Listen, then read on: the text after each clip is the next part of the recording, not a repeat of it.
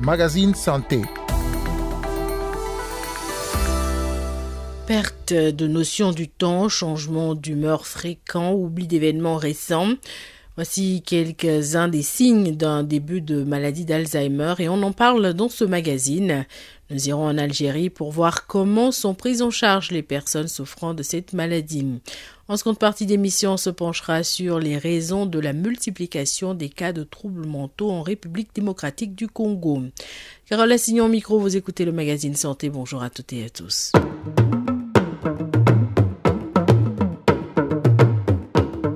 Alzheimer, il s'agit d'une maladie qui touche particulièrement les personnes du troisième âge. Si dans certains pays sa prise en charge est confiée à des centres spécialisés, dans plusieurs autres elle est plus complexe. Les malades sont dans certains cas laissés à la charge de leur famille. En Algérie, il existe certes une unité de traitement d'Alzheimer à Blida à une quarantaine de kilomètres de la capitale Alger. Mais les personnes souffrant d'une maladie neurodégénérative comme Alzheimer sont considérées comme des malades lourds et face aux difficultés de leur prise en charge, ils sont souvent marginalisés. Le reportage à Alger de notre correspondante Arek Draoui. mon fils? Je ne t'ai pas manqué. Non, tu ne m'as pas manqué. Et je ne sais pas, moi, peut-être. En vérité, le père quinquagénaire ne se souvient pas de grand-chose. Il est parti de la maison il y a deux jours. Sa famille a aussitôt lancé des recherches et c'est grâce à une reconnaissance d'un internaute que Hamid a pu récupérer son père à 4 km de lui. Son père, atteint d'un Alzheimer, doit rester constamment sous surveillance, ce qui n'est pas toujours possible. Pour le docteur Moussa Guader, qui tient un cabinet à Alger Centre, le père de Hamid présente une forme avancée de la maladie, car s'il n'existe qu'une seule forme de pathologie, cette dernière se manifeste différemment selon chaque patient. Vu les tableaux cliniques euh, qui sont différents d'une personne à une autre, on peut dire qu'il y a plusieurs catégories en fonction de la pathologie et en fonction de, euh, de la symptomatologie que présente le patient.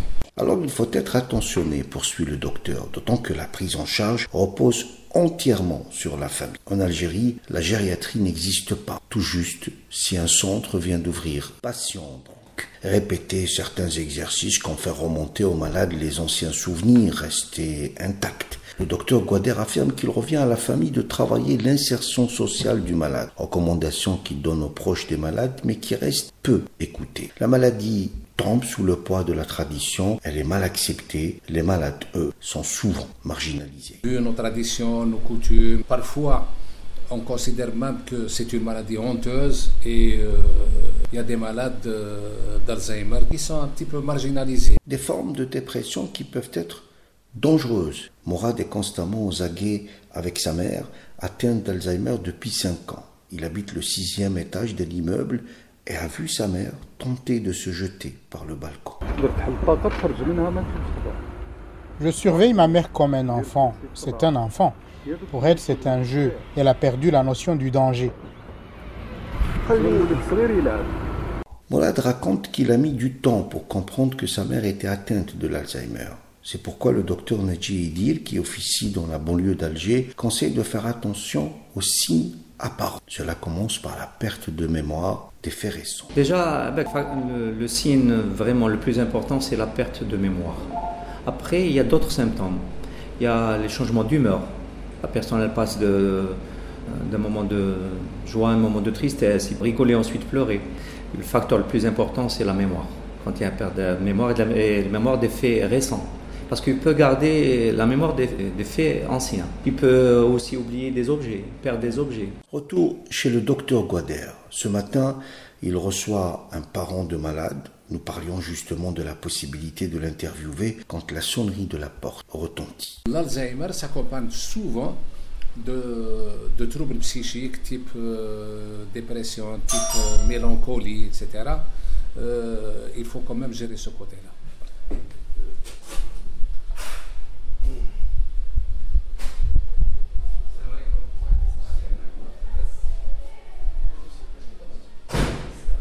Notre tentative restera sans suite. Ici, on parle peu de ces malades. Alors je reviens à la question essentielle sur cette prise en charge des malades.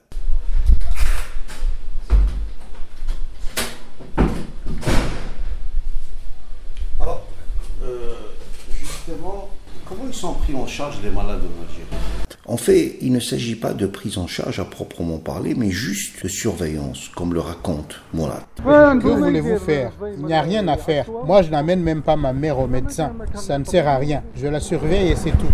Des malades livrés à eux-mêmes? Mais il y a du bon dans cette situation, renchérit le docteur Nedji. Cela permet aux malades de rester auprès des sciences, d'être entourés, même si le changement de société incite à la réflexion. Pas de spécialistes dans le pays, Nedji plaide à faire appel à nos médecins installés à l'étranger. Il y a beaucoup d'Algériens qui ont fait cette spécialité en France. On peut leur faire appel, par exemple. Problème, les médecins algériens installés ailleurs ne reviennent que très rarement. Entre-temps, on atteint des chiffres alarmants, selon le docteur Guader. En 2018, on avait recensé quelque chose comme 200 000 cas. La maladie d'Alzheimer est une maladie en pleine expansion aussi, par rapport à l'espérance de vie qui a augmenté, par rapport aux difficultés, euh, disons, quotidiennes. Chiffres alarmants qui alertent peu. En Algérie, on continue de considérer que la maladie, parce qu'elle touche essentiellement les personnes de troisième âge, ne représente pas une urgence. Le manque de spécialistes de gériatrie est en partie expliqué par la jeunesse de la population. Une situation qui commence à changer. L'espérance de vie augmente d'année en année et la fécondité recule de décennie en décennie. Tark Draoui à Alger pour la DW.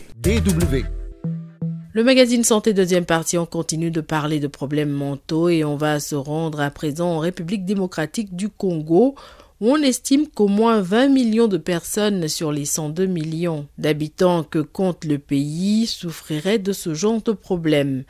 Alors pourquoi et comment se manifeste-t-il au sein de la population? Écoutez la réponse du docteur Daniel Okitundu, médecin neuropsychiatre. Il est interrogé par Elisabeth Hassen. Je pense qu'on a fait une interprétation d'un principe général selon lequel au cours de l'existence humaine, une personne sur cinq peut souffrir d'un problème de, santé mentale ou d'une maladie mentale. En ce moment-là, si le Congo a 100 millions d'habitants, on a 20 millions qui pourraient donc souffrir de problèmes de santé mentale. Mais jusqu'à présent, il n'y a aucune enquête qui a, qui a eu lieu en RDC pour déterminer le nombre de personnes ayant des problèmes de santé mentale et quel type de problème de santé mentale. Mm. Mais néanmoins, la RDC réunit toutes les conditions pour avoir un grand nombre de personnes souffrant de problèmes de santé mentale.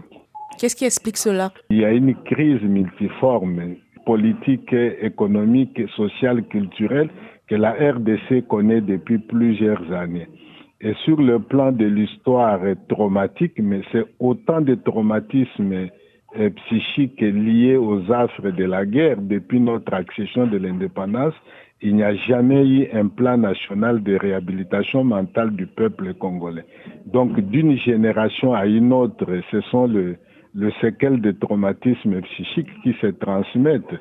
Voilà, la pauvreté, elle est là, elle est persistante, c'est une pauvreté chronique nous avons fait une étude sur la dépression maternelle postnatale chez les femmes après accouchement euh, dans la première année de la vie. Environ 6 femmes sur 10 ont la dépression maternelle postnatale. Et cette dépression maternelle postnatale, elle n'est pas soignée, elle n'est pas dépistée. Et tous ces enfants qui naissent de ces femmes-là, qui grandissent sous la responsabilité de ces femmes, mais ce sont des enfants qui qui auront des problèmes plus tard. Alors, les conditions d'accouchement ne sont pas des conditions pour un bon accouchement. Donc, beaucoup de Congolais vont naître dans des conditions où l'accouchement ne se fait pas convenablement.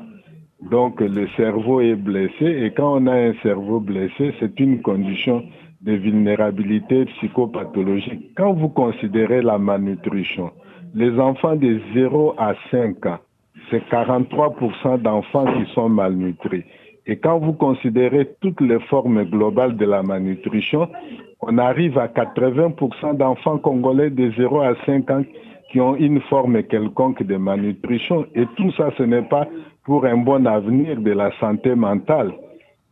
Et depuis plusieurs années, il y a le phénomène qu'on appelle euh, expansion de la, de la pathologie sociale et mentale avec les enfants de la rue. Et puis le phénomène s'est transformé. Les enfants de la rue qui étaient mendiants sont devenus agressifs. Ils sont devenus des enfants Kuluna qui agressent les gens dans le quartier. Il y a des enfants Pumba et voilà, la consommation de drogue euh, chez les jeunes est énorme. Donc, on a autant de conditions, euh, dont euh, essentiellement la pauvreté comme condition de base, mm. pouvant expliquer beaucoup des risques cumulatifs et psychopathologiques. Et les conflits aussi? Oui, mais les conflits, j'en ai parlé. Tous ces traumatismes psychiques se transmettent d'une génération à une autre.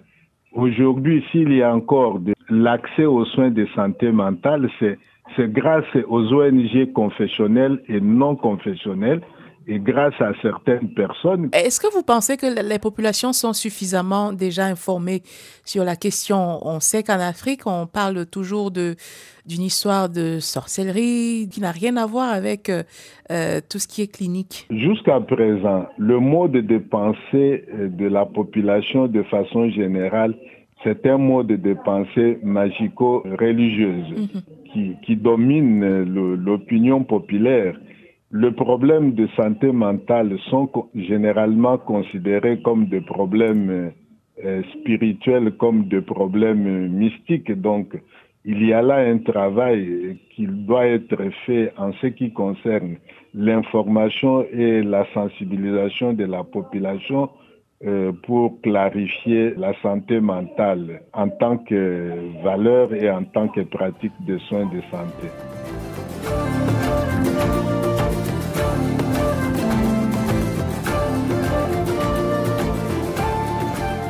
Et c'est avec ces explications du docteur Daniel Okitundu, médecin neuropsychiatre, que pour fin ce numéro du magazine Santé. Merci pour l'écoute.